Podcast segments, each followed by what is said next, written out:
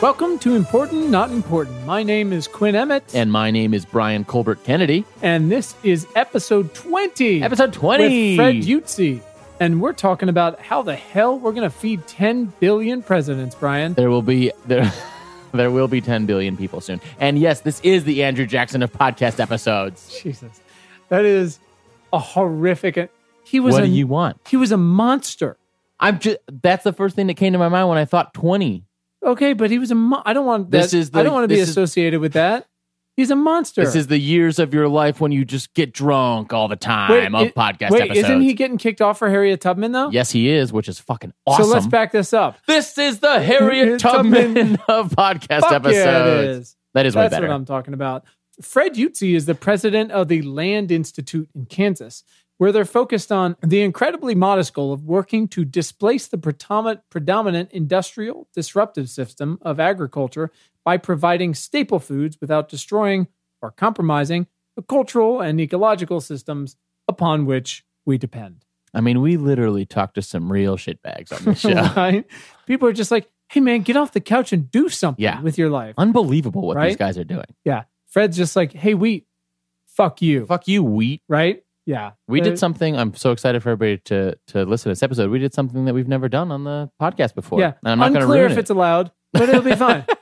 it'll be fine. yeah, it was really really great conversation. Um, speaking of great conversations and uh, thing, other things we can segue into because I feel, feel like we're kind of killing it these days uh, on the subject of food. Is yesterday at lunch I said, "What's your number one meal? Your go-to Oh, right, right. end of end of life uh, or um, uh, deserted, island, Well, I asked you. number you one food." You asked me first, and I said without hesitation So so fast. as a as a almost 10 years pescatarian now Right.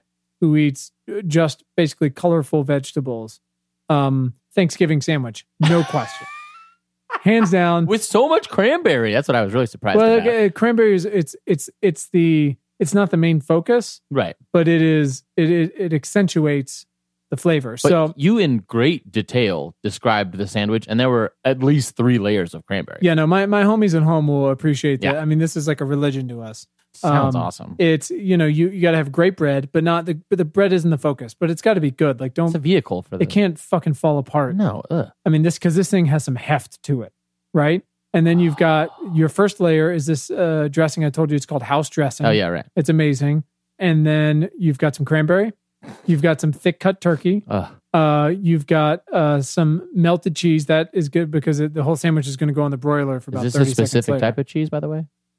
you know i Yeah, cheese prep? I have cheese once every 365 days. Right. So to me, it's like a little bit of whatever's out Whatever. there. Yeah, Otherwise, bad things happen. Got it. Um, so yeah, the thick cut turkey. Then you're going to put a little more cranberry, and then a chunk of of uh stuffing. Stuffing? Oh yeah, for sure. A little more cranberry, Mhm, some more of that house dressing, and then you're going to close the sandwich on top. Or if you don't close it right away, you put it again on the broiler pan. Don't close the oven all the way. You'll cook this. You'll roast your fucking sandwich. Oh yeah, yeah. yeah. Too fast. The broiler is not to be messed with. But I like some like extra toasty. No, you will, but I'm telling you, you close that door. A, you're going to walk away and fucking forget about it. can't fuck it, with the broiler, man. right? So you leave the door cracked open a little bit, you and you leave it open faced so that the so that the top piece gets toasted. Oh yeah, yeah. and then you cl- you take it out and you close it. I'm you, you need like 30 seconds, oh, That and then that's it. I'd eat that every day for the rest of my life, except for yeah, one well, day a year. Be dead, yeah. All of basically all of the things on that sandwich, I eat one day a year, Yeah. and I pay for it. You know what, man? You li- you only live once, That's a special. That my answer is the same. It's literally a thing that I have once a year. and yours is Mine's an Italian beef sandwich with a side of a hot dog. And as, as, as discussed, as much as mine like won't make me feel well, right, right, right. yours is gonna fucking kill They're you. t- I mean, I I'm, say it say it out loud one more time. What's your go-to? What is it? it's an Italian beef sandwich with a side of a hot dog. With a side Yeah. of a hot dog. You can't, and I don't think I've ever had an Italian beef sandwich without a hot dog after. they go together. They go together. tell tell everybody what an Italian beef sandwich An is. Italian beef sandwich uh, is, uh, uh, I would say, like the aside from pizza, I guess, like the the food of of Chicago. No, but tell them tell Yeah, us yeah. what it is. Um, it's very thinly sliced Uh-huh. uh, roast beef, Uh-huh. uh, and you know it's it's cooked in a big vat of, of of au jus with spices and shit. I don't know what's in there. Uh, so you go you go to the place, Trans fats. That's You- what's in there, but keep going. you go to the place, you put a big pile of that on uh, on a, on on bread, very specific bread. I forgot the name of it, but the bread is important in this in this situation. Uh, you you uh, you then dunk. You got to dunk that shit in the in the au jus. I like mine. Wait, is it just wet. meat on bread? Is there anything else? Yeah, yeah. But this is I'm going through the steps. This is in chronological order. You take the bread, you apply the meat, you dunk. Wait, So- are you building this yourself? no, no, no. Some a professional sandwich maker is doing this for me.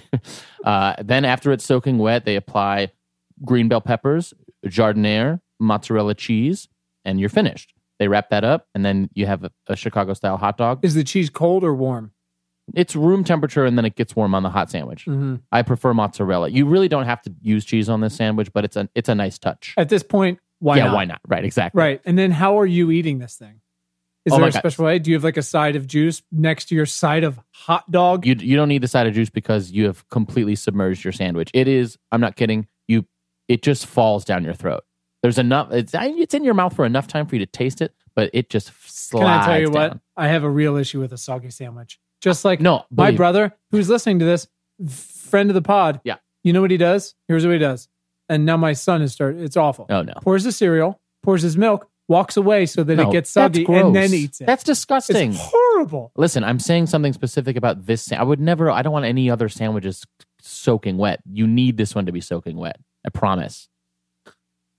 Okay. God, it's such a good meal. All right. On that note, let's let's go. I I, uh, I got to think about this. Let's Guess go talk should- to Fred. We should talk to Fred. I'm going to eat some vegetables. Our guest today is Fred Iutzi, and together we're going to try to answer the question how the hell are we going to feed 10 billion people? Fred, welcome. Thanks. It's good to be on. Very good to have you here. Uh, so, Fred, tell us real quick who you are and what you do. Yeah, well, uh, you know, uh, Homo sapiens, uh, located in, in the middle of Kansas, uh, in uh, North America here uh, at uh, the Land Institute. Uh, we're a nonprofit organization uh, here that has been working for about 42 years now.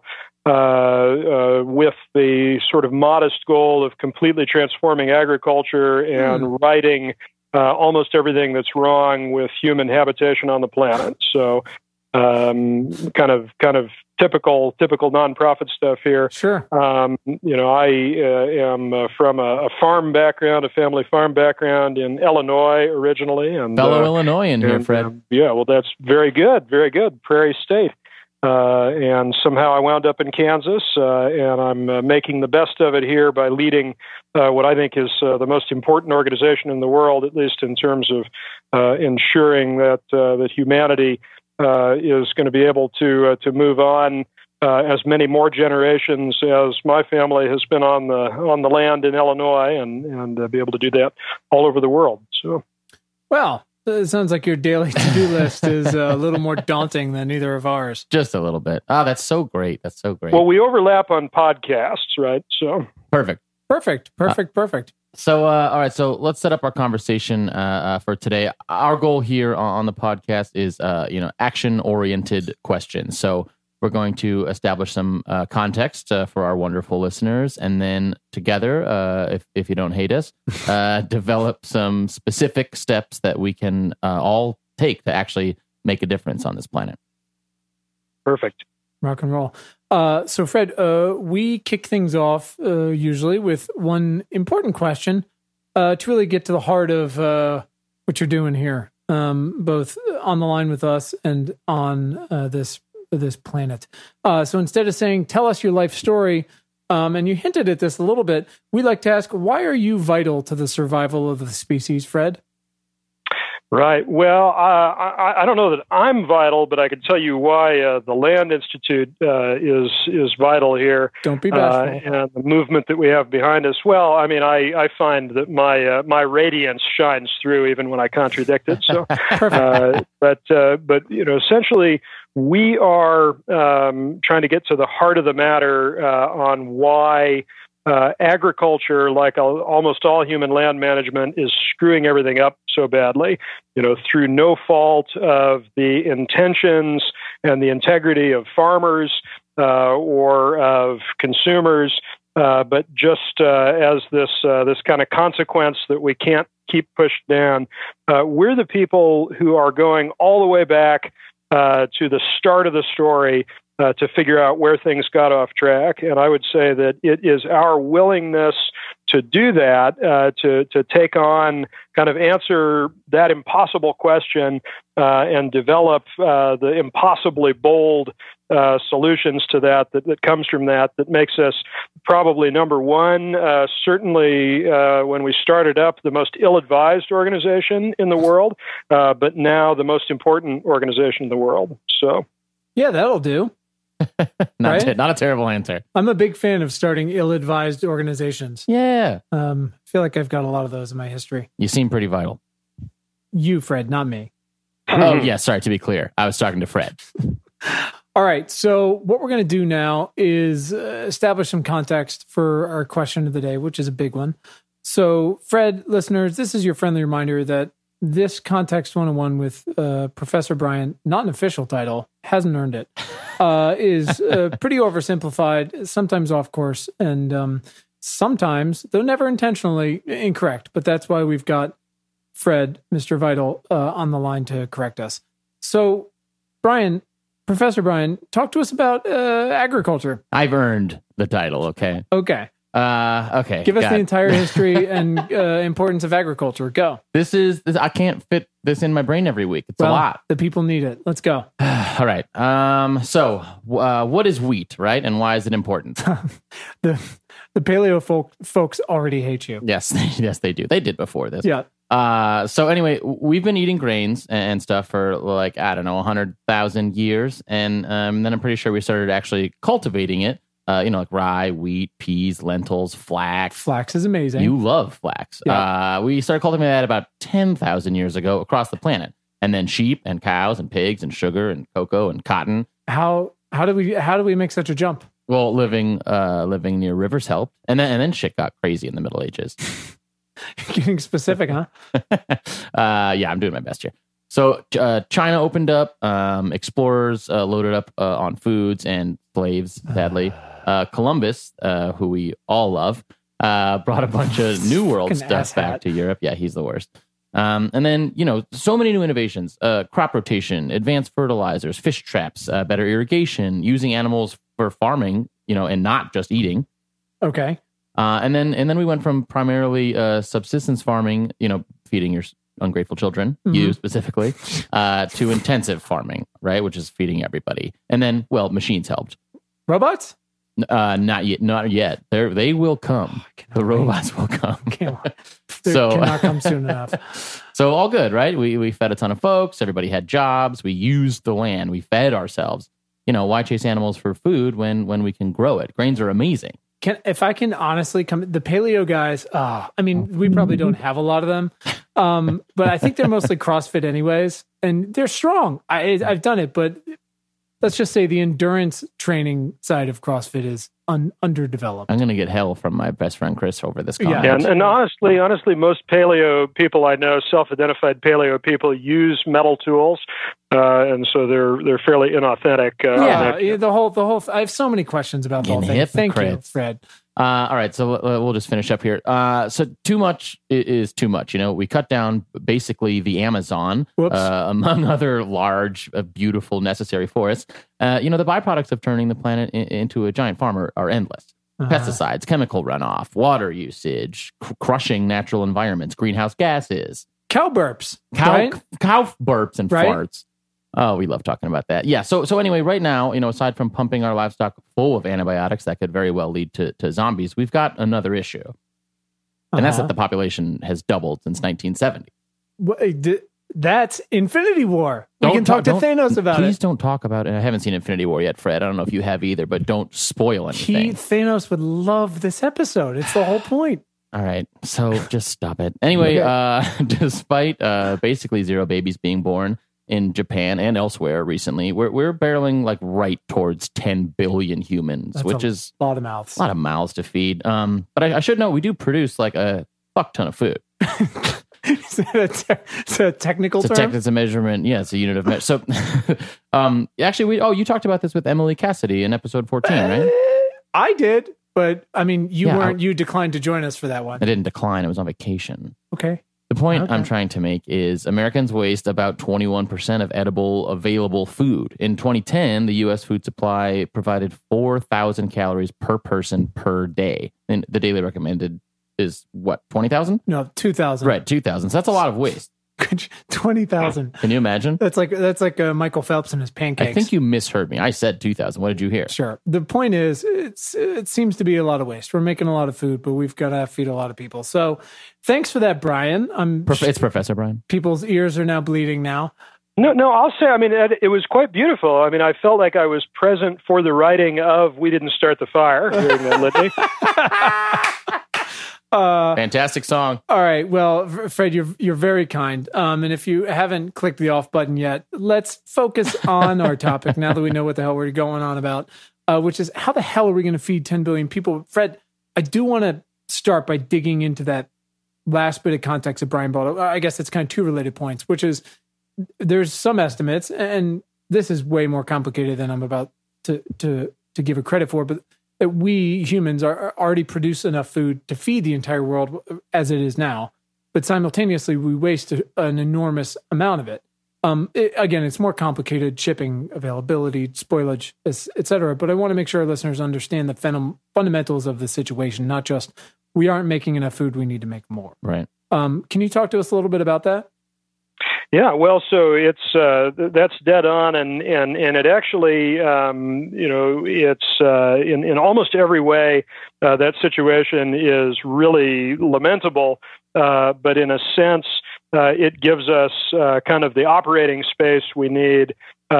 To confidently say that it's possible to reduce the environmental impacts of agriculture, right? That so if we can, at the sort of astronomically high crop yields that are achieved in conventional agriculture now produce, you know, uh, 50% more, 100% more, 150% more calories that are needed to actually feed people.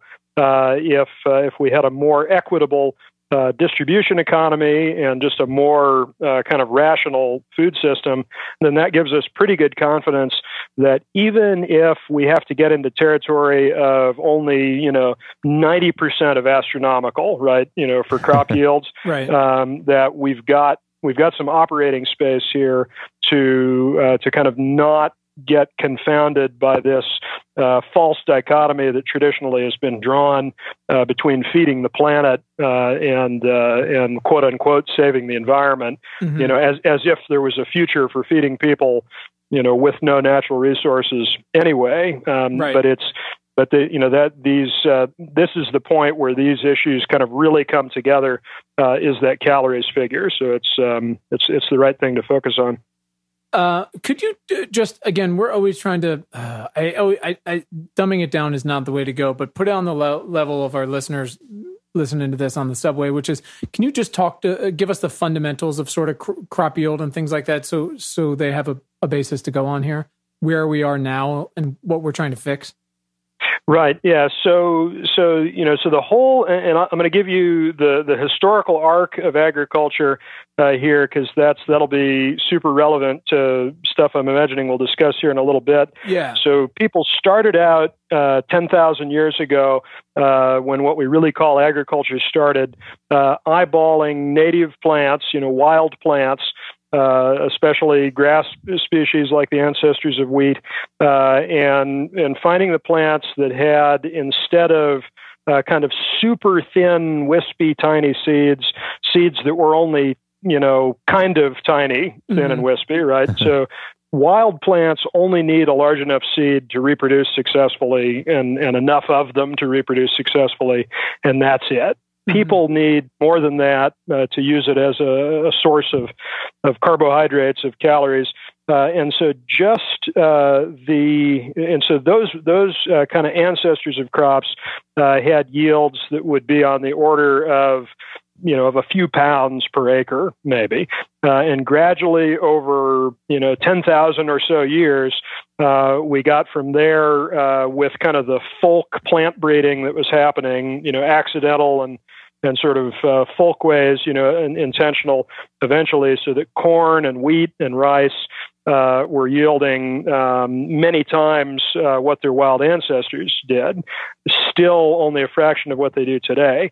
And so then, then you know, here we come to the basically the the very tail end of the 19th century, uh, the start of the 20th century, skipping over a few things that happened before that, um, and we get uh, the start of uh, modern uh, applied biology and modern agricultural research, uh, and then at the same time, uh, kind of a, an expansion of uh, the the technology base.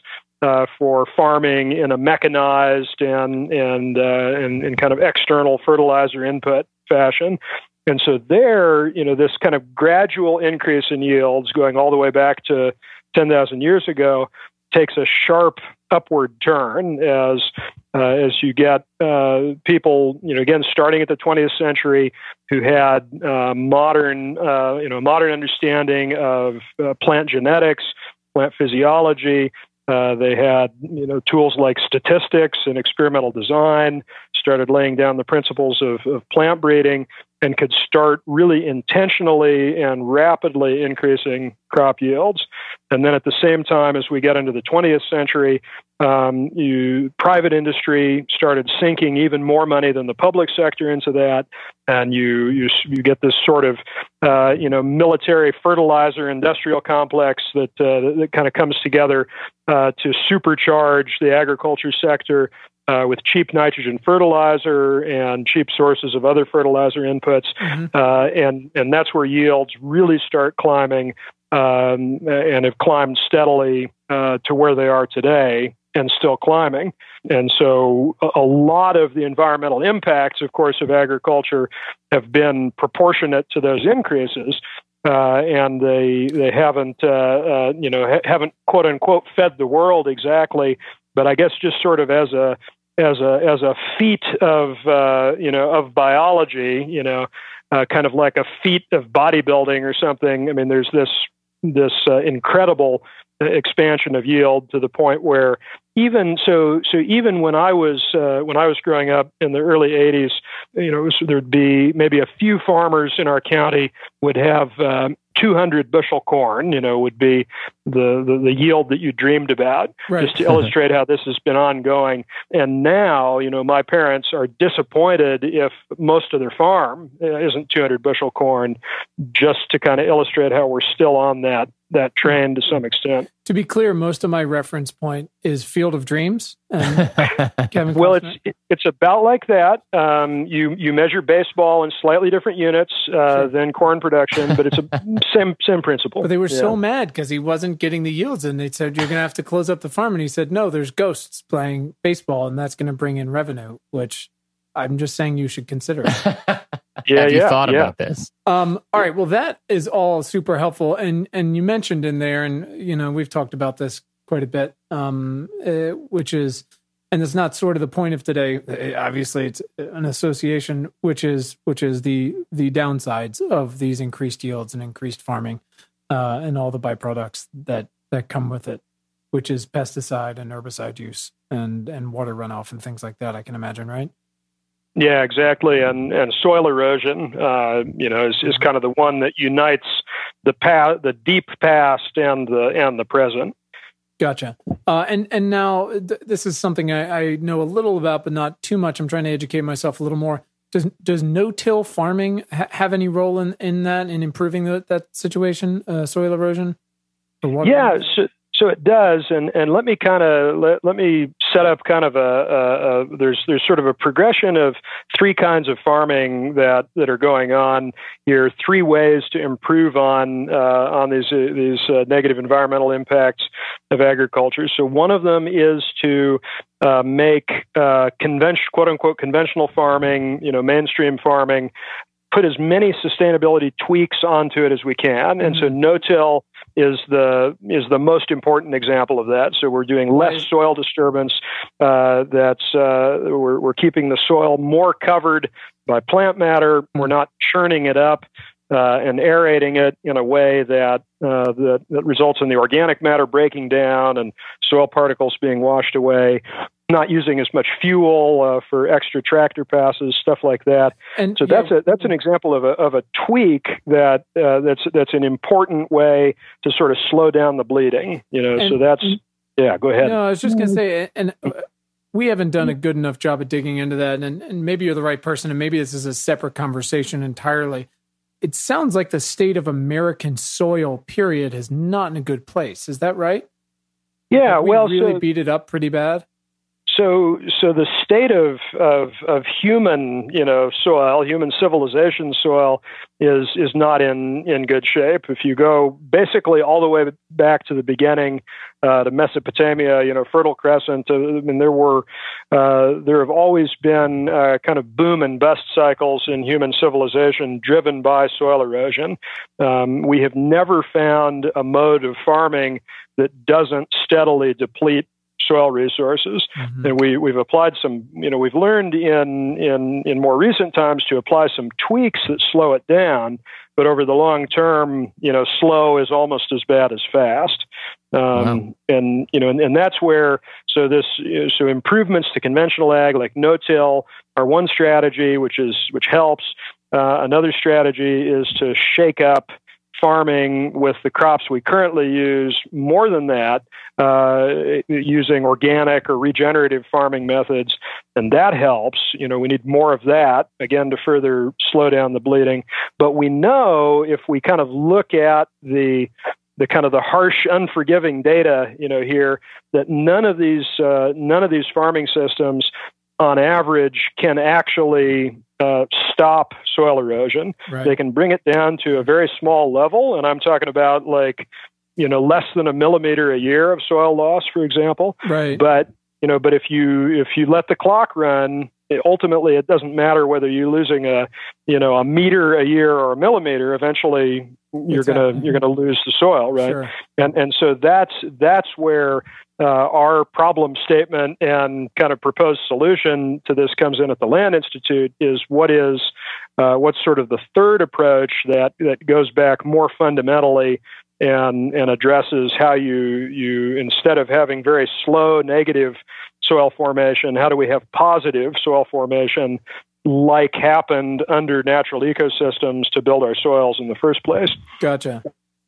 considering all that and you know do do those tweaks and and adjustments uh, that are being made um is it will that be enough uh to, Sound, yeah, it, sound, it sounds like uh, you're you you guys feel like an overhaul is the way. yeah so so here's here's the metaphor i usually think about it in that you know you're you're in a car wreck here um Great. you know That you're you're great. laying on the street bleeding you know Yes. this is this Good is meta. actually how i start job interviews with candidates uh, uh, By the way, we talk about. You probably haven't listened to as much. We talk about this all the time because Brian rides a fucking motorcycle in I ride Los a fucking Angeles. So we talk. Yeah, about so this potential is- car wrecks so- all the time. this is on point right So so, brian let's- is yep, on Brian's his, bleeding. sui- his he's on his suicide rocket here right right Good, ooh, good and, name. and and bites the pavement here bleeding out on the pavement i'm just gonna it would go be really helpful for an ambulance to, to show up Sure. and some paramedics to jump out and put a tourniquet on it, put a bandage, whatever, stop the bleeding or Sure. slow it down greatly um, so that Brian can live to get to the hospital and face the insurance bills Chances right, are for it. slim, though. Yeah, I mean, you know, uh, uh, but it's it, it's really important that there's a hospital waiting there with a team of doctors who can actually patch up the wound, Mhm. right? right And so, so the metaphor here is that the tweaks that we can do uh, to farming with annual crops, tweaks like going to no-till, uh, tweaks like going to organic methods, that's the paramedic, right? Mhm. It's vitally important because otherwise the patient dies before we can do anything Brian's tough. but Brian, it's not Brian. enough. You know, you, you can't go home at that point. You've got to get actually patched up, you know, some surgery or at the hospital or something. And that's where we come in Yeah. is working in the background uh, to to to create this kind of big fix uh, in the form of a perennial agriculture based on perennial grain crops. And now we're talking kernza right? So is that is that where we're headed here? So Yeah, so Kernza's, tell- Kernza's leading example. Yeah, I have been uh, a little obsessed with Kernza for quite a while before I knew your name or who was actually involved, and then um, and then uh, we we started to hear a little more about it, Yeah. and then uh, one of my favorite companies uh, started making a beer with your with Kernza. So, um, if you while if you could tell us, tell our listeners what Kernza is. Uh, and and why it's important, and while you do that, I actually have a couple cans of that beer here, and we're just gonna uh, open it up. Yeah, and we're see how pretty it tastes. excited. I haven't tried it yet. Yeah, well, perfect, perfect. Yeah, so Kernza is uh, the trade name that we came up with for uh, a grass called intermediate wheatgrass uh, that we have bred into a grain crop. Um, despite the fact that the phrase intermediate wheatgrass just rolls off the tongue, you know, it's highly motivational. We still thought we would put a different name on it, uh, and came up with a name that uh, that evokes both uh, kernels of grain and uh, the Kanza territory, uh, the root word for Kansas uh, that we are here. Ah, very cool. Basically, what this is is it's uh, intermediate wheatgrass. Kernza is a cousin of wheat. It's uh, it's related to wheat, uh, like barley or rye. It's, it's not a kind of wheat, but it's it's similar, and it's been used a little bit as a forage crop, a hay crop in the western U.S., but really minor forage crop. But for a for a hay crop, it has really big seeds starting out, uh, and and big seeds like we were talking about with the you know the dawn of agriculture, still pretty small, but noticeably bigger than the other uh, kind of native grasses around. Can I? Um, Two things, if I can pause yeah, you real quick. ahead. One, Yeah. uh, Kernza's delicious. Uh, All right, I'm going turns in. out. Uh, and two, um, not everyone is from uh, in Kansas or from Virginia like me. Uh, could you tell us the difference between a wheat, wheat and hay, as far as why that's important? Uh, right. So when I, when I refer to hay, I just so I, I just mean uh, grass that you harvest the stems and leaves for cattle or other livestock to eat. So you're not harvesting like a seed off of it for grain. Okay. Um, and and here's where well, and let's take a step back here and talk about perennials here, right? So because that's where the distinction comes in. So if we look at uh, all of the bad stuff that happens under grain crop agriculture, and, and grain crops are kind of the the base of agriculture. And, and we look at how all that same bad stuff is not happening in native ecosystems, you know, a prairie, a rainforest, African savanna, whatever. Uh, and then we look at what the difference is between a field of corn or, or wheat or rice and a prairie. Uh, one of the biggest differences is that the prairie is made up of perennial plants that regrow from year to year, and the agricultural grain crop field is made up of annual plants that only live for one year, uh, really a fraction of a year, and then have to be replanted all over again. Mhm. Um, and and so there's there's a lot of reasons that we can go into, you know, if, if you want to, about why perennial plants perform a lot better, but the but they perform hugely better for building soil, sequestering carbon, clean water, all that stuff. Um, so obviously, you know, uh, converting grain crop production to perennials would be great. There's only one big problem with that, and that's that perennial grain crops have never existed in the 10,000 year history of agriculture. oh. Uh, the the only way that we use perennials in agriculture, and it, I mean it's very important, is is in hay production, you know, pasture, grazing for livestock, and you know, nut and fruit crops, tree crops, things like that. Um, and so so that's where we, you know, that's why that connects back to where I'm I'm talking about finding a, a pasture crop or a hay crop, an intermediate wheatgrass that has some potential. It's a perennial and that has some potential to become a grain crop with some help from plant breeding and and uh, agricultural research. So we basically we took this, you know, this kind of modest forage crop, hay crop, uh, and uh, and our plant breeders here, and increasingly now uh, uh, plant breeders at, uh, at universities and, and collaborating sites in different parts of the U.S. and in the world have been doing what amounts to really, really fancy version of growing a bunch of kernza uh, each year and uh, looking at each plant one by one, picking the ones that look good and throwing the rest of them out and then planting the seed from the one you know if you if you get a phd and use a lot of fancy statistics and do that you know then you're a plant breeder. Um, and so every time we do that the seeds get a little bigger they get a little heavier uh, the the plant doesn't uh, drop all the seeds on the ground you know quite as much before it can be harvested all of these traits that map exactly to what was was happening 10,000 years ago uh, when the ancestors of wheat were becoming wheat, right? Except in, instead of doing it uh, over centuries and millennia. We're doing it over uh, years and decades here. Uh, and so here, and so we've gotten to the point with Kernza. Uh, so among all the other perennial grain crops we're working on, Kernza's kind of out in the lead here, uh, in in that it's to the point where we have plants that are actually perennials. Um, they don't live as long productively for grain as we want them to eventually, but they live for several years producing grain.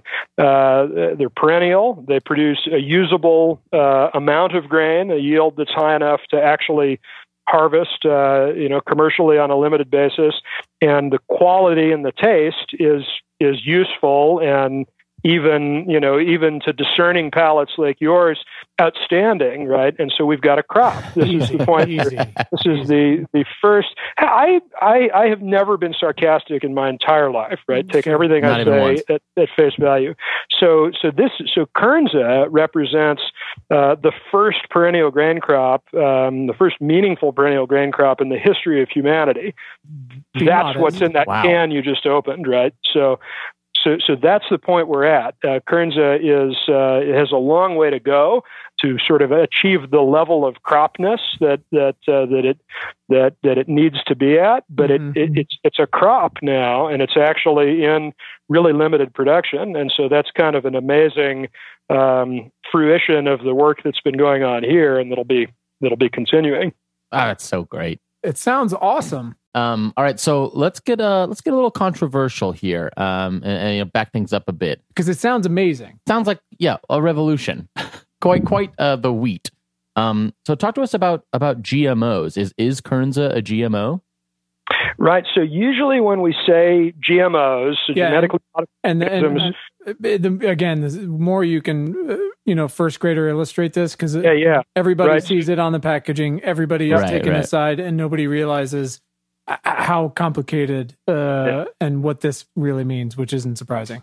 So, so what it what it what it means when we so the words genetically modified organism um, sound like they mean anytime you take something and change the genetics in any way, but that's actually not what it means at all. It's something much more specific, where you use a particular set of biotech methods to take DNA uh, from one usually relatively unrelated organism and put it into another one. So we're talking about taking a gene uh, from a bacterium and putting it into a corn plant uh, so that the corn plant uh, resists insect pests, right? Mm-hmm um, that's you know that's GMO. They actually, I mean, to to do it, just to sort of illustrate how kind of interventional a, a technique this is. To do that, they actually take essentially a BB, like a steel BB, and they roll it around in a solution with this DNA, and then they literally shoot it at some corn tissue right? Whoa. And then it's sort of forcibly injected into the tissue. And if they do that a bunch of times, you know, then at least one of the samples it'll take, right? So, so think of you know that's, that's what you should think of when you you think about the term aggressive GMO. It, I mean, it really it really is. Um, I mean, again, it's sort of the you know the the, the military agricultural uh, you know complex here. So so that's I mean that tool is it's uh, there's there's a lot of frivolous things that can be done with it. There's probably some useful things that can be done with it, but it's a very specific thing. So more broadly, what what human beings have been doing for 10,000 years um, by at first accidentally and increasingly intentionally uh, doing plant breeding. You know, we're modifying the genetics of a crop by doing that. Just simply that process of growing two plants, picking the one that looks better and throwing the other one away, and then planting the seeds of the one that looks better you know that is uh, what we call uh, traditional or classical plant breeding and that's you know that's most of the improvement in crops uh, that's happened throughout human history, including the last hundred years, even the last thirty years. Most of the big uh, changes and improvements have come through those means. Now these days they're backed by a lot of fancy statistics, uh, a lot of fancy biotech tools where you can kind of look at what the genome looks like and you can track your progress. Um, but um, you know, for the, the, the work that we do uh, uh, to date uh, is, is, is, is you know essentially entirely classical plant breeding. And interestingly enough, most of the work that even the big private companies do uh, is is classical plant breeding, and the GMO stuff is just the the most kind of controversial and costly sure. and, and visible. So, if you're not doing anything radical to to create Kernza, I guess the question is like, a, why did it take so long, and b, why was it difficult to create and and and is such an innovation? And see what are the obstacles kind of going forward? Yeah excellent question. So Sorry, it's like for, four parts for, but for one thing yeah well no that's that's what we call uh, a simple level question out here right? You maybe throw me 16 or, or 20 next time. We're pretty simple. Uh, yeah, yeah. So, uh, so, and and I've already forgotten essentially all but one part of it. Yeah, so, perfect. Yep. so you can do the judge. Basically, but, uh, if you're if you're not doing anything radical uh, to create Kernza, if you if you didn't have to do that to innovate it to to create it, yeah. uh, why why is it the first time something like this is showing up? And also, uh, you know, why is it such an innovation? And three, if it's if it, uh, you know, I guess w- what are those obstacles? Like you said, it's in limited production. Um, yeah. You know, so if we're using pretty inherently traditional methods.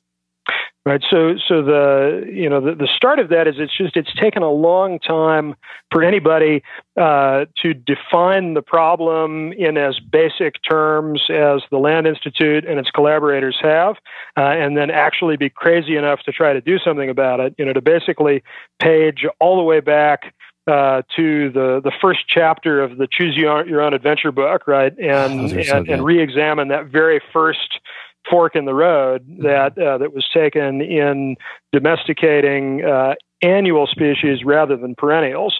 That, that, you you pretty much have to go all the way to the beginning. To, so it's it's taken a while uh, uh, for anybody to be sort of crazy enough to focus on such a fundamental issue. And then two, this is is not an easy task to do the plant breeding to turn, um, you know, again, this this um, to take the example of Kernza.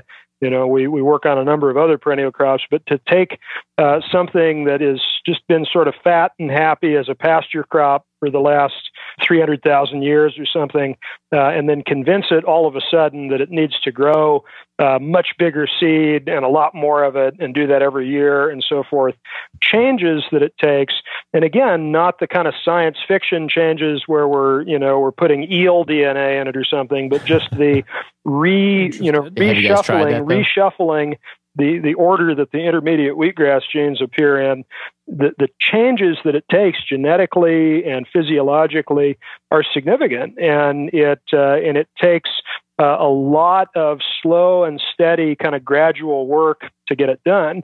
And slow and steady, gradual work and a delayed payoff are not what we're geared to do in our society in, in terms of taking on research projects. What do you mean? uh, yeah, right. I mean, you know, I'm light bulb, uh, you know, there, you know, the, the, private industry isn't set up to do it uh, because they need, you know, profits the next quarter or whatever.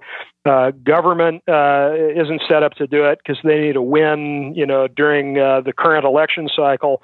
And so even once uh, the problem was formulated, it's taken a while uh, to get people to pay enough attention to it that it's actually worth that this is so critical, you know, that perennial grain crops are so critical to the future of the planet that we need to inconvenience ourselves to work on them, you know, to do something that doesn't fit into the template for either private sector or public sector agricultural research.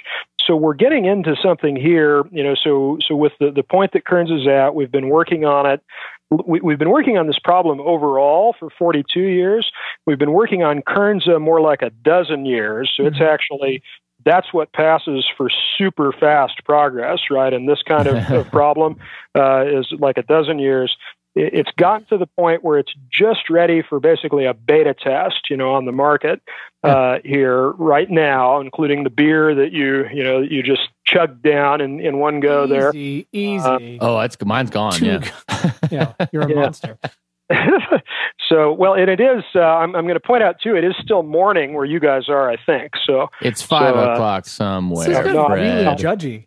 not that I, no, it's it's not uh, it's not judgy because I'm putting an asterisk on it that says not judgy. Oh, perfect. Um, perfect. So yeah, so so what we're really um, hoping to do, and in fact, what we're seeing is that we get into this kind of iterative thing here with developing the crop more, uh, putting it out commercially on a limited scale, and then getting people's kind of capturing people's imagination that way, right? It's a lot easier to visualize the future of something that you can actually hold in your hand, that you can taste, that you can feel, uh, than it is when it's just an abstraction. Right. So we're hoping that this is the the beginning of a cycle where we can develop it, get it a little more broadly on the market, uh, capture the attention of eaters, you know, of farmers, of policymakers, researchers, you know, foundation, you know, grant officers, and get more interest and more funding ultimately uh, into not just us, but everybody who's who's helping to work on this worldwide and develop the crop that much better.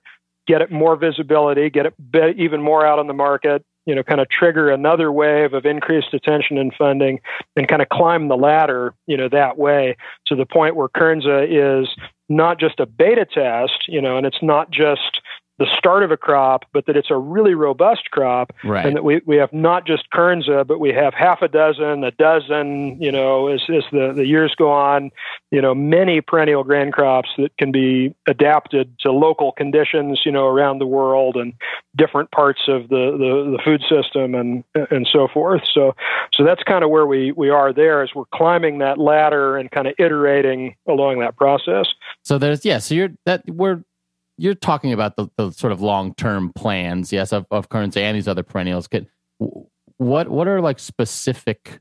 Can, can you be specific about like a big impact, a potential impact? So yeah, what what are what are sort of the the details on on growth and and how you see this being built out and how that then translates to an effect of again, uh, you know, by mid century feeding feeding nine to ten billion people. Yeah.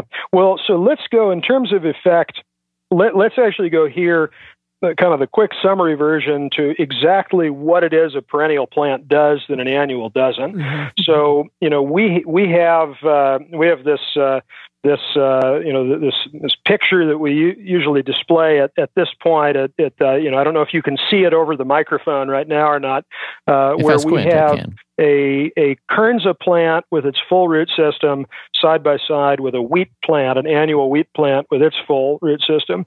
The wheat plant you know a farmer would look at that and smile. It's a very healthy vigorous plant. Uh, it has a root system um, that is in this photo is is maybe five feet deep.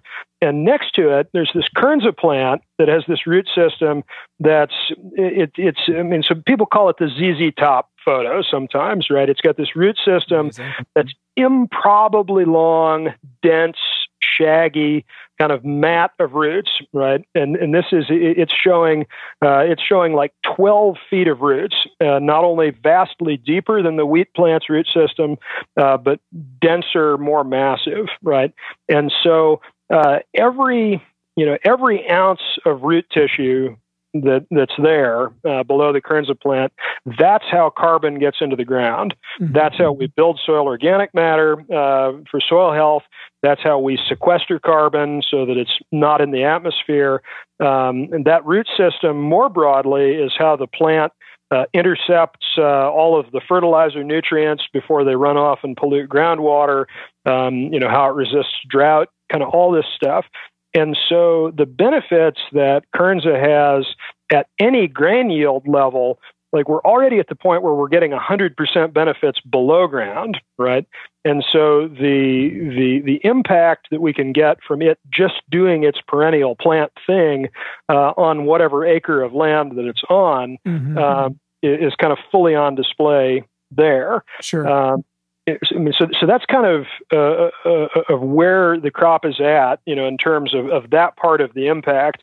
And then in, in terms of the rest of the question, so the, the grain that's being produced right now, so there are there are hundreds of thousands of acres uh, of of you know corn production uh, in in an equivalent region in the U.S. where we have like 400 acres of Kernza production at this point. Right. So it's like pure beta test right now. Right, you sure, know, sure. it's it's really rocking and rolling on those acres, but it's absolutely inconsequential, you know, as a as a an overall, you know, change to the landscape.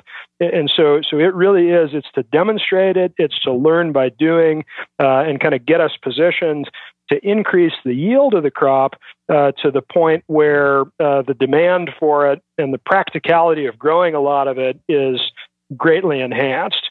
Um, and so we're at the point, um, you know, in terms of numbers, uh, if you were to measure Kernza in the same units that wheat is measured in, uh, Kernza yields about, you know, 15, 12 to 15 bushels an acre right now, mm-hmm. uh, where wheat would yield anywhere from, say, 35 to 100 bushels an acre, depending on where you are. Mm-hmm. Uh, we don't need to be at 100 bushels an acre with Kernza ultimately, but we need to be a lot higher than 15, right? Sure. And so so that's we're starting at this kind of specialty crop positioning where we're growing a little bit of it and it's going into premium beer and you know premium breakfast cereal and things like that uh, to drive this uh, more and more of this plant breeding process that's going to get it up to the kind of yields and get it up to the kind of acreage where it's starting to displace uh, a significant fraction of, of the wheat acres in the world, right? And together with the other perennial crops that we and our collaborators are working on,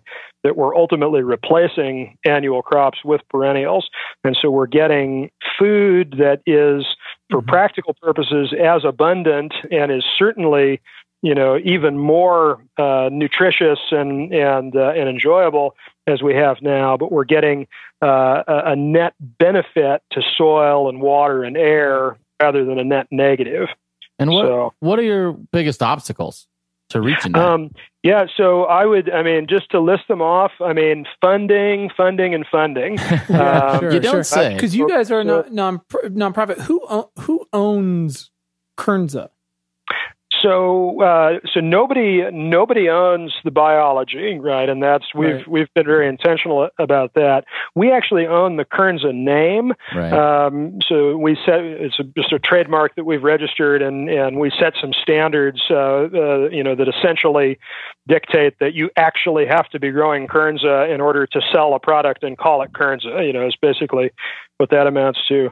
Um, you, you can estimate all of the spending on research on annual grain crops, corn, wheat, soybeans, rice, globally uh, at about $10 billion a year, 1000000000 mm-hmm. with a B. Mm-hmm. Uh, with us, and I mean, at this point, we have uh, two or three dozen collaborating institutions uh, uh, on every continent except for Antarctica you know, huge increase since the early days when it was just some crazy guys in a shed, you know, in the middle of Kansas working on this stuff. But still, at this point, the global annual spend on perennial grain crop research is not even to 10 million, million with an M yet, hmm. right? And so, if we want to be serious about this, the way that we're serious about squeaking out, you know, the extra increment of yield from corn, so that we can be, you know, more awash in high fructose corn syrup. Mm. If we're serious mm. about this, um, you know, then then we need funding, funding, and funding, basically. Um, and I, I, don't mean just to the Land Institute. I mean to this whole collection right uh, of universities and government agriculture ministries and farmer groups, uh, again, worldwide. You know, we have partners uh, that are in the biggest agricultural universities in the U.S., uh, ranging all the way to we're working with a women's farmer group in Mali, you know, to to to, to help develop our, our perennial grain sorghum, um, and all of the people who make decisions about money that goes into agricultural research or who influence those decisions need to be tuning in here to, you know, again, if we want to take this, you know, this really transformative solution as seriously as the next round of tinkering with annual crops. Um, we've got to get serious about funding it. We don't need $10 billion a year. We can work a lot smarter, not harder, kind of than that. Right, sure. But we definitely globally, there needs to be a lot more than $10 million a year. Are there, are there other companies doing similar work? does Kernza have competition, you know, besides wheat, I or guess? alternatives? It doesn't have to be about competition, Brian. With me, it does. yeah. So it's uh, well, you know, I mean, competition is it's an ecological phenomenon. I mean, it all it all comes out uh, drives in the overall okay. ecosystem performance. So, but but it, it, at this point, everybody who's working on this is kind of one big happy family. So it's more, oh, you know, collaboration on, and they're not even alternatives, but they're they're complementary crops. You know, we don't huh. we don't envision um, you know replacing all crops with Kernza, right? I mean, Kernza is a replacement for the the soft, you know, wheat that goes into crackers and pastries and things like that. And That's we're working on a, a, perennial wheat that, that is a replacement for the bread wheat that goes into raised bread. Mm-hmm. And, yeah, I was reading about you that. know perennial sunflower for vegetable oil, you know, on and on.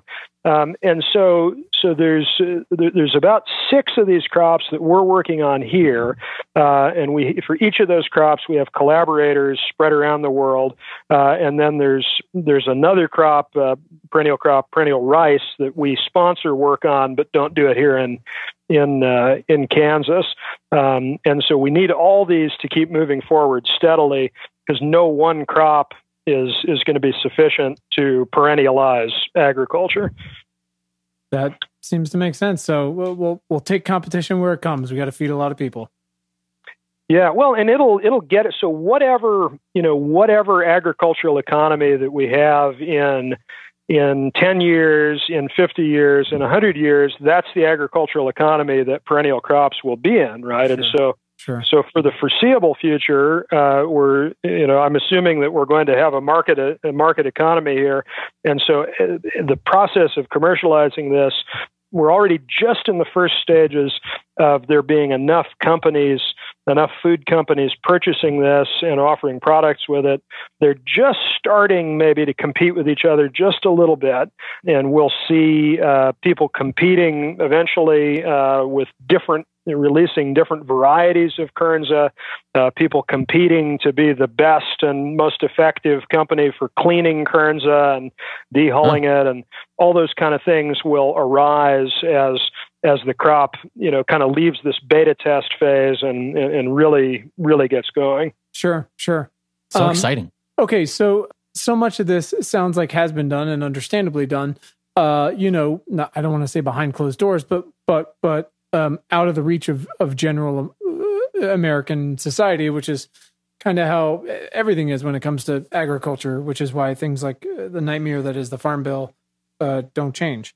So, what are the other steps that our listeners need to be aware of or to be voicing our opinions on? What what gets what else gets momentum going? Because you talked about funding, so let's get again specific. You know, is it sending funding to you guys? Um, are there other places that are doing similar work? Are we writing to and and calling specific senators and representatives uh, to affect the the farm bill and things like this, or maybe it isn't farm bill related? Are we writing to specific food behemoths, corporations using their dollar to use Kernza as their wheat? Uh, talk to us to how about how we can start to formulate some steps here for for folks to take.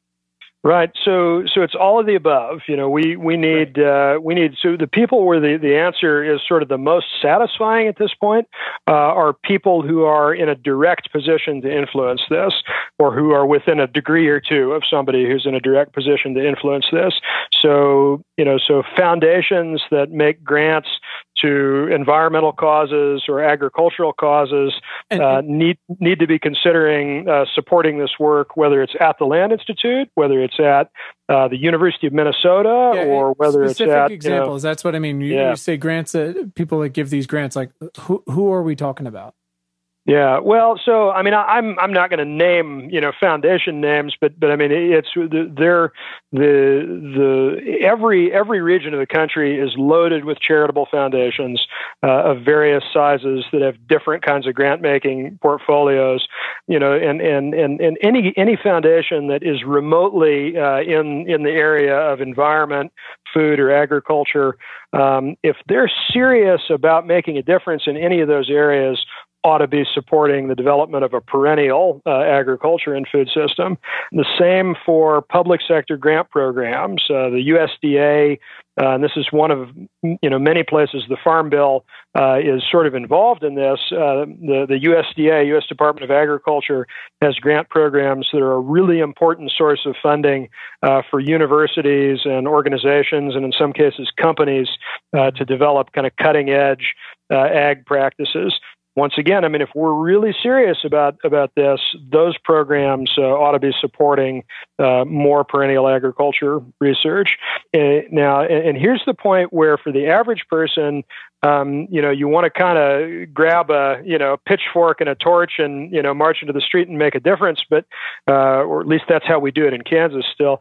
Uh, and, uh, and, but it, it, really takes more uh, the form of uh, things like writing to your elected officials, uh, and just getting this on their radar screen, right? I mean, if your U.S. representative, your U.S. congressperson's office uh, has an ag staffer, make sure that that person knows what the Land Institute is, mm-hmm. knows what perennial grain crops are.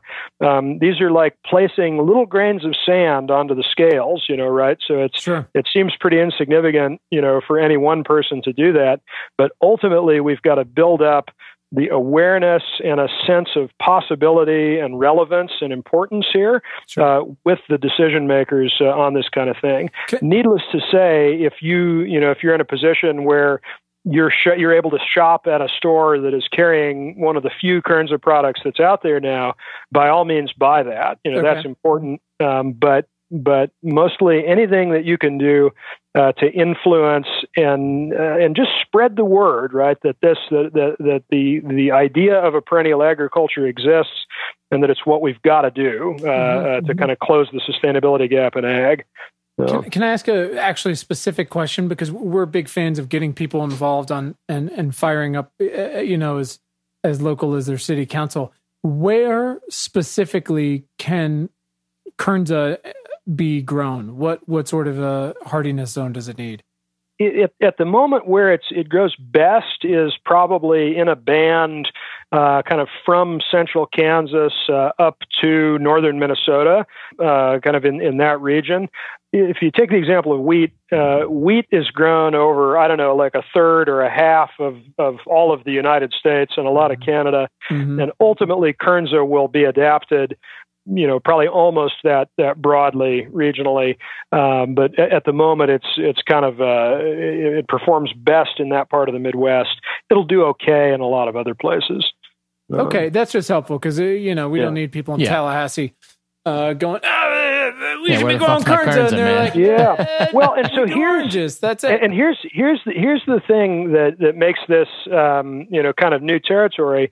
That for so many problems related to sustainability and justice and equity, you know we've we've figured out that we actually have all the solutions we need right and and so it's not so much a matter of developing new solutions as implementing the one that we have mm-hmm. this is like the one area where the the the next big thing is is actually to develop to fully like develop out to build out the solution right. and so in a lot of other cases you know if you're talking about the transition from farming organic crop uh, from mm-hmm. farming annual crops conventionally to organically you know, people just need to go buy more of it in the more of it in the store sure. and and farm more of it, and that's the action step. Yep. It's a little different here right now with Kernza and other perennial grains because uh, we have about as many people raising it as makes sense for the state of the market right sure. now. Sure. And uh, and so and so the action is is to get the get the research and development spooled up here. Gotcha. That makes sense. Okay. Uh, Brian's giving me the stink eye, but I'm going to ask you a cross disciplinary question that we definitely don't have time for. Mm. Uh, but I'm going to ask anyways because you're a big idea guy. Are you ready? Uh, no, but go ahead anyway. All right. this is so far off base. Do we need? Do we? Do we? This is going to be about robots, isn't it? Hold on. Do we need to be simultaneously planning a backup slash second civilization on another planet to take yeah, some of the robots. load off? Like Asgardia. It's about robots. Like not no, um, Asgardia is a failed you know state. Asgardia. Yeah. We can talk about so, that later. I, I say right. this with all sincerity, knowing it'll take an unfathomably long time and probably fail over and over again. And it'll start with like Matt Damon, obviously, and a few more folks. And right. then uh, I just Me. I, I just feel like we need to be thinking about alleviating some of the pressure on Earth. You should check out Asgardia, yeah. Quinn. So so here's the, the so the main struggle that we're engaged in right now is to make sure that the Earth does not become like one tenth as bad as Mars is, right? Right. Like because if it's if if we even get like ten percent in a direction towards Earth being like Mars, we're totally screwed, right? And and so if you visualize the effort then on the other side of it that it takes to to make Mars Earth-like enough so that it's even relevant to anything, even these really tough questions like completely, uh, you know, reforming grain crop agriculture from scratch right. look easy, right, relative to uh, you know, to, to to to to this to this robot fantasy here. So. I'm just trying to consider all options. That's all I'm saying. Yeah, um, well, you guys should think about maybe just joining the civilization that will be Asgardia. Uh, all right, so we're, we're getting uh, pretty close to time here. Yeah, um, Fred, thank you so much for, for being here and talking with we us really today. Appreciate it. Very awesome. much appreciate now, if you, it. If you guys know Matt Damon, um, though, I mean, I'm I'm I'm kind of thinking about that last point you made. Send him our way. Yeah, absolutely. No, no, for sure. He is he is a friend of the pod. Um, hey Fred, do you have any uh, recommendations on uh, who else we could talk to here on the podcast? Not not just uh, only you know conversations and topics like this, but anybody that might be able to uh, help us save the earth. things that right. are uh, people people that are driving things that are affecting humans uh, and Americans, and we got listeners all over the world right now or will be in the next you know 5 10 20 years. Um, right. you know people who are who are making those moves here to either again save the whole joint or even upgrade us to something better. Right. Yeah. And and so are you i mean is this are you wanting something that's uh, that's that's podcast air friendly here or is this just uh, whoa whoa. just what are you info? offering Okay. All right. Well, I'll, I'll, pause so you can edit this part out. So, uh, so anything, anybody, uh, anybody who is working on uh, a, uh, a, a sustainable rational uh, economy and a pathway to get there uh, that will that will help uh, people make better decisions than we've historically made, you know, collectively. Right. Um, that's ultimately uh, going to have to be out there if uh, if even a completely transformative solution on the ecological side, like perennial grain crops and a perennial agriculture, is actually going to make any difference, right? If we just sure. parachute, you know, that that new idea, that new paradigm, uh, into the middle of the the, the kind of messed up uh, economy and, and politics and, and, and kind of business culture that we have now, it's not going to go anywhere. Um, so, so we're always in the market uh, for hearing from people who have an equally bold vision uh, for how we order our economic life uh, that we have uh, for how we manage uh, mm-hmm. land and, and, grow crops, uh, and that helps. Anybody anybody who's working on other uh, dimensions of land management in a really far-reaching way, uh, people who want to have really good pasture and grazing crops, the crops that are already perennials, are right on point. people who have a vision sure. for sustainable natural resource management, you know, whether it's fisheries or forests or whatever. And uh, do you have any specific recommendations for folks for us to talk to, like mm-hmm. along those lines? Yeah, so I'm. Uh, I'll I, will i will email you. Uh, let me think about that, and I'll yeah, email. Yeah, sure, that'd be sure. great. Yeah, yeah. Yep, no, no, no. yep. That's super helpful. Just because yeah. you know, uh, we, we, want people like you who are like, listen, there's some some big things that need to be fixed, and I'm working on that day to day, and and that matters, and people need to know about those folks and be able to support their mission. Yeah, yeah, um, yeah. Um, awesome. Uh, this has been uh, so fantastic. We we we really can't thank you enough. And and uh, as you pointed out, folks, listeners, um, there's so many great uh, environmental charitable organizations that are out there across the country, across the world, uh, that are doing great things. Use tools like the Always Amazing Charity Navigator uh, to check them out and and talk to them and, and ask if this is something that they're working on or interested in, or if they've even heard of.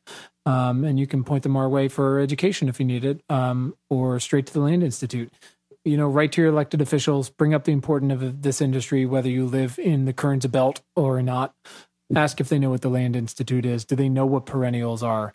Um, and on the small scale, like you said, uh, byproducts use Kernza. It seems like a little thing, but it does uh, that stuff does generally and hopefully uh, add up to to spread the word, especially with the way everybody is connected and amplified these days. Awesome, um, beautiful, yeah. Uh, hey Fred, uh, we have we ask everybody on the podcast uh, uh, a few like last questions, a, a bit of a lightning round, if that sounds all right. Sounds good. Uh, okay, this one it's just not in the. This is yeah, we gotta fix I gotta this fix one. this. It's not lightning round. what, what, but feel free to make it so. When was the first time in your life when you realized you had the power of change or the power to do something meaningful? Yeah, I mean, it was really early on because that's I'm fortunate to have uh, uh, both of my parents have a really strong compass that way, uh, and really the idea that you you know you you can walk into any situation and be sizing it up uh, to make it better. Um, so I was really lucky that that moment probably arrived, you know, age like five or six or something. Awesome. That's pretty early. Amazing. That'll drive you. Um, all right. Uh, how do you consume the news, Fred? New York Times online uh, primarily, and then whatever my uh, whatever my motley uh, social media connections are posting on their timelines. Of course. um, all right, and uh, we like this one. If you could Amazon Prime one book to Donald Trump, what would that book be? Oh man, and does this actually? It has to actually literally be a book and not just something else that looks like a book. It has to be a real book. It, it, if he can read it, he will. If he can't read it, uh, you know, Like maybe it'll be some read to him or something. Yeah. Absolutely. Yeah, right. Au- Yeah. Book, audio. I mean, anything. Yeah, where where to start? I mean, so it would have to either be. We've had people uh, go in a lot of different directions. Yeah, I mean, it, it would have to either be one of the fundamental books uh, uh, behind the Land Institute, like Becoming Native to This Place, uh, or maybe it would be a, a People's History of the United States by Howard We've Zinn, kind of one of those yeah. fundamental We've had that. It's so perfect. fundamental works. So yeah, Sure. yeah. Awesome, Beautiful. awesome. Yeah, we we've put together. Uh, we we've asked most of our guests this question. Uh, we put together actually an Amazon list called Trump's Book Club, uh, where where folks can go on and literally uh, click order it. and It gets sent right to the White House. Um, Brilliant, yeah, brilliant. Um, whether they read them or not, we're just trying to send a message. Um, yeah. Uh, Fred, this has been fantastic. Uh, where, where can our listeners follow you and the Land Institute online? Yeah, so uh, so Twitter uh, at Nature as Measure uh, is uh, is kind of describes our paradigm. Uh, uh, landinstitute.org uh, is the website. Uh, they can follow us in the real world uh, this fall when we have our annual Prairie Festival gathering here in Salina, Kansas, uh, September 28th through 30th. Uh, this is uh, something that the, the New York Times once wrote about, uh, described it as a, an intellectual hootenanny on the prairie, right? So there's, there's a mix of. Great word. scientific talks, uh, kind of rousing activist talks, uh, barn dances, uh, field plot tours, prairie walks, uh, music, all that kind of stuff. So details on that website. Um, so people should should come on out for that. I can only assume guys you'll should. be You could ride that motorcycle out. Yeah, it's business expense. All We're right, we don't into have to bring up my motorcycle again. Oh, God. All right. All right. All right. Thank you. Thank you so much, Fred. All right, Um, thanks, yeah, guys. we really appreciate your time and all that you're doing out there. Thanks. Take care. Take it easy. Thank you, Fred. Thanks. Thanks to our incredible guest today, and thanks to all of you for tuning in. We hope this episode has made your commute or awesome workout or dishwashing or fucking dog walking late at night that much more pleasant. As a reminder, please subscribe to our free email newsletter at importantnotimportant.com. It is all the news most vital to our survival as a species. And you can follow us all over the internet. You can find us on Twitter at important not imp. Just So weird. Also on Facebook and Instagram at important not important. Pinterest and Tumblr, the same thing. So check us out, follow us, share us, like us. You know the deal. And please subscribe to our show wherever you listen to things like this. And if you're really fucking awesome, rate us on Apple Podcast. Keep the lights on. Thanks. please. And you can find the show notes from today right in your little podcast player and at our website, importantnotimportant.com. Thanks to the very awesome Tim Blaine for our jam and music, to all of you for listening, and finally, most importantly, to our moms for making us. Have a great day. Thanks, guys.